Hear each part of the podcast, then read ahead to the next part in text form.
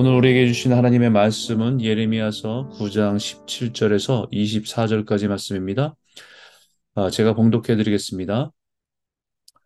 만군의 여호와께서 이와 같이 말씀하시되 너희는 잘 생각해 보고 곡하는 부녀를 불러오며 또 사람을 보내 지혜로운 부녀를 불러오되 그들로 빨리 와서 우리를 위하여 애곡하여 우리의 눈에서 눈물이 떨어지게 하고 우리 눈꺼풀에서 물이 쏟아지게 하라. 이는 시온에서 통곡하는 소리가 들리기를 우리가 아주 망하였도다. 우리가 크게 부끄러움을 당하였구나. 우리가 그 땅을 떠난 것은 그들이 우리 거처를 헐었음이로다 함이로다. 부녀들이여 여호와의 말씀을 들으라. 너희 귀에 그 입의 말씀을 받으라. 너희 딸들에게 애곡하게 하고 각기 이웃에게 슬픈 노래를 가르치라. 무릇 사망이 우리 창문을 통하여 넘어 들어오며 우리 궁실에 들어오며 밖에서는 자녀들을 거리에서는 청년들을 멸절하려 하느니라. 너는 이같이 말하라. 여호와의 말씀에 사람의 시체가 분토같이 들에 떨어질 것이며 추수하는 자의 뒤에 버려져 가두지 못한 곡식단 같이 되리라 하셨느니라. 여호와께서 이와 같이 말씀하시되 지혜로운 자는 그의 지혜를 자랑하지 말라. 용사는 그의 용맹을 자랑하지 말라. 부자는 그의 부함을 자랑하지 말라. 자랑하는 자는 이것으로 자랑할지니 곧 명철하여 나를 아는 것과 나 여호와는 사랑과 정의와 공의를 땅에 행하는 자인 줄 깨닫는 것이라. 나는 이 일을 기뻐하노라 여호와의 말씀이니라. 아멘. 오늘 이 말씀을 가지고 인생의 자랑이란 제목으로 여러분과 함께 아, 은혜를 나누길 원합니다. 아, 고대의 처, 위대한 철학자였던 어, 플라톤이라는 사람이 인생에 이런 조언을 했습니다.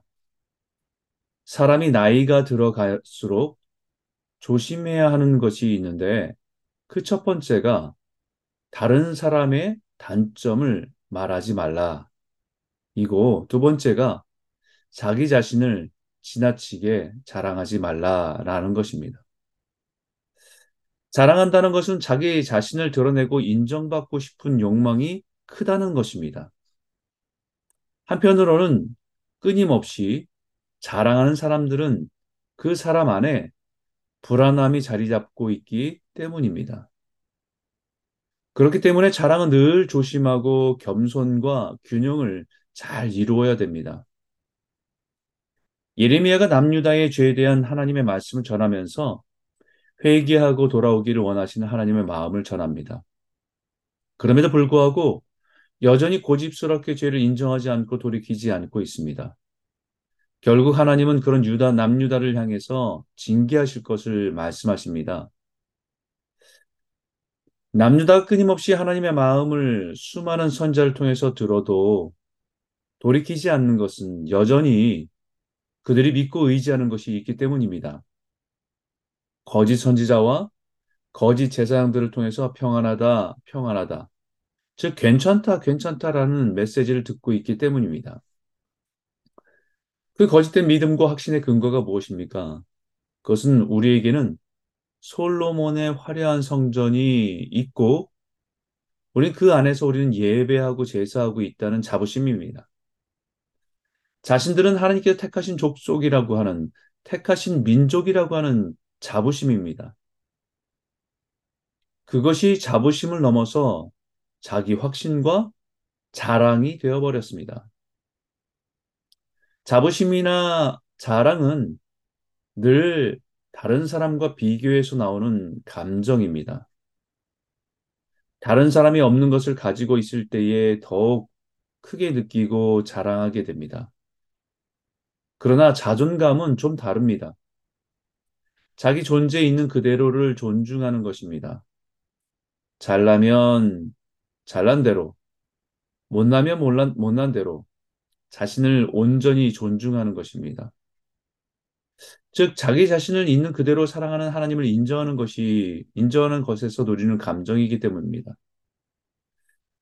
그렇기 때문에 자존감이 가- 건강한 사람은 늘 겸손이 뒤따릅니다. 남유다의 자랑은 하나님을 말하지만 사실은 하나님이 없는 자기 자랑에 빠지고 교만에 넘어진 것입니다.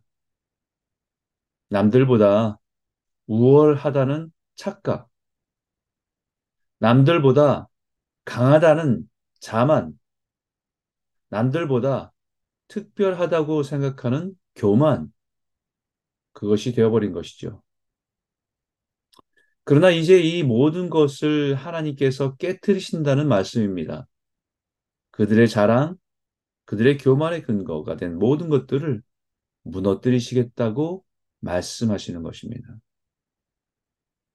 그리고 이 말씀을 선포하고는 잘 생각해 보라고 곡하는 부녀를 부르고 지혜로운 부녀를 불러오라고 하십니다.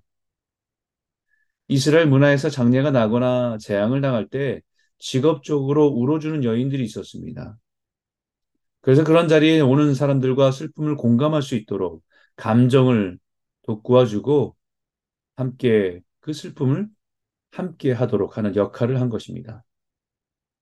근데 그 여인들이 그냥 엉엉 울기만 한 것이 아니라 그 죽음과 슬픔 앞에서 통곡하며 넋두리하게 되고 의미를 선포하게 됩니다.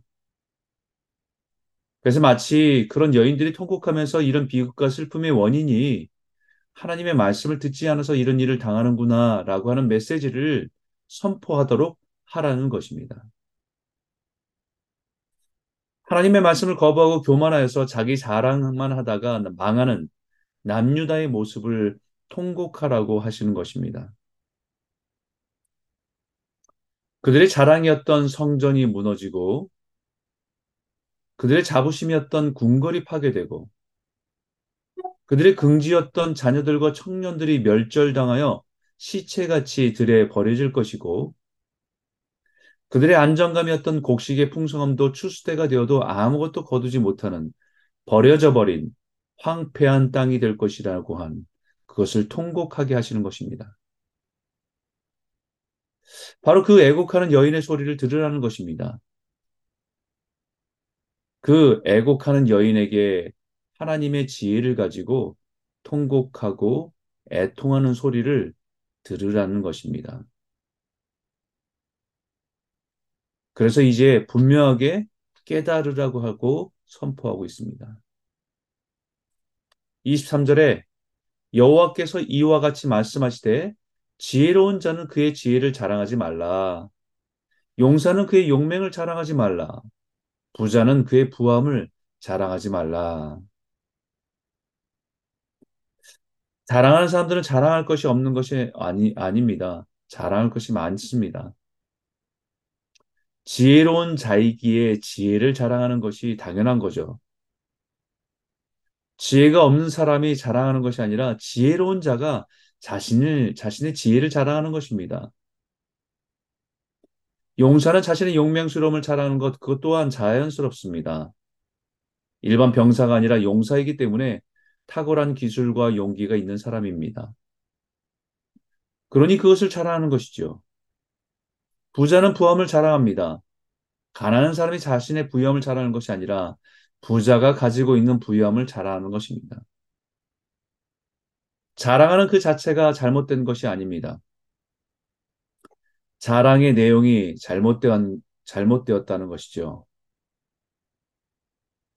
지혜로운 자는 자신의 지혜를 자랑하는 것이 아니라 자신에게 지혜를 주신 하나님을 자랑해야 하는 것입니다. 용사는 자신이 얼마나 많은 전투에서 승리한 것을 자랑하는 것이 아니라 자신에게 용기를 주어 담대함을 주어서 모든 전쟁에서 승리하게 하신 하나님을 자랑해야 하는 것입니다. 부자는 돈을 자, 돈과 재물을 자랑하는 것이 아니라 자신에게 물질을 허락하신 하나님을 자랑해야 하는 것입니다. 그렇기 때문에 24절에 자랑하는 자는 이것으로 자랑할지니 곧 명철하여 나를 아는 것과 나 여호와는 사랑과 정의와 공의를 땅에 행하는 자인 줄 깨닫는 것이라. 나는 이 일을 기뻐하노라 여호와의 말씀이니라 라고 말씀하십니다. 하나님이 어떤 분이신지를 아는 것을 자랑하는 것입니다. 하나님께서 나에게 지혜를 주셨다고 한다면, 하나님께서 나에게 용기를 주신 분이라고 한다면, 하나님께서 나에게 물질을 부어주신 분이라고 한다면, 그 하나님께서 그 지혜를 가지고 용기와 담대함을 가지고 그리고 물질을 가지고 이 땅에 하나님의 사랑과 정의와 공의를 행하게 하신 것을 자랑하게 되는 것입니다. 그래서 사도 바울도 갈라디스 6장 14절에 그러나 내게는 우리 주 예수 그리스도의 십자가 외에 결코 자랑할 것이 없으니 그리스도로 말미암아 세상이 나를 대하여 십자가에 못 박히고 내가 또한 세상을 대하여 그러하니라라고 말씀하는 것입니다. 사도 바울이 예수님을 만나기 전에는 무엇이 자랑이었습니까? 자신의 혈통, 자신의 출신, 자신의 학벌, 자신의 의로움까지 모든 것이 자랑이었습니다. 자신이 얼마나 대단한 존재인지를 드러내는 자랑이었습니다. 그러나 그것은 하나님 보실 때는 교만이었고 거만이었고 착각이었습니다. 하나님을 인정하지 않는 모든 자랑은 파괴적입니다. 누군가에게 상처를 남기게 됩니다. 관계를 깨뜨립니다. 다른 사람의 아픔을 생각하지 않는 자랑은 누군가의 깊은 상처를 남기게 됩니다. 심지어는 영적인 은사도 마찬가지죠. 영적인 체험과 은사가 넘쳤던 고린도 교회의 사도 바울이 자랑하는 자는 주 안에서 자랑하라 라고 말씀하는 것이죠. 자신도 수많은 영적인 체험과 은사를 경험했음에도 불구하고 내가 부득불 자랑할진데 내가 약한 것을 자랑하리라 라고 말씀하시는 것입니다. 오히려 자신을 낮추고 하나님을 인정하고 높이겠다는 것이지요. 그것이 하나님의 사랑과 정의와 공의를 이 땅에 행하는 것이기 때문입니다. 하나님 우리에게 각자에게 많은 것들을 선물로 나누어 주십니다. 그것이 은사가 됐든, 그것이 재능이 됐든, 그것이 우리가 가지고 있는 어떤 물질이나 어떤 다른 것이라고 할지라도 각 사람에게 분복으로 우리에게 나눠 주십니다.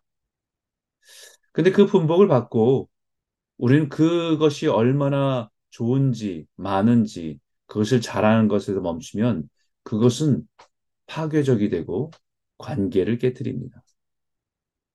그러나 그것을 가지고 하나님의 사랑을 실천하고 순종하는 일에 사용하고 하나님의 정의와 공의가 이 땅에서 실현되는 일에 우리의 삶을 드리고 그것을 통해서 하나님이 사랑과 정의와 공의의 하나님이심을 드러내는 것 그것을 자랑하라 라고 말씀하시는 거죠.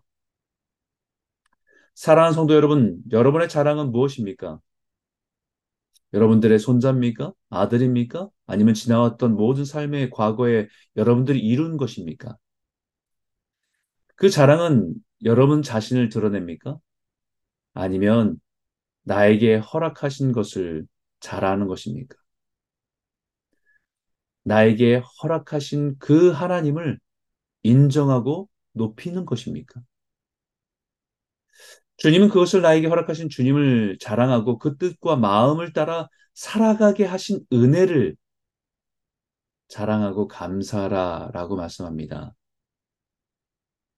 오늘이 바로 그런 날이 되길 바랍니다.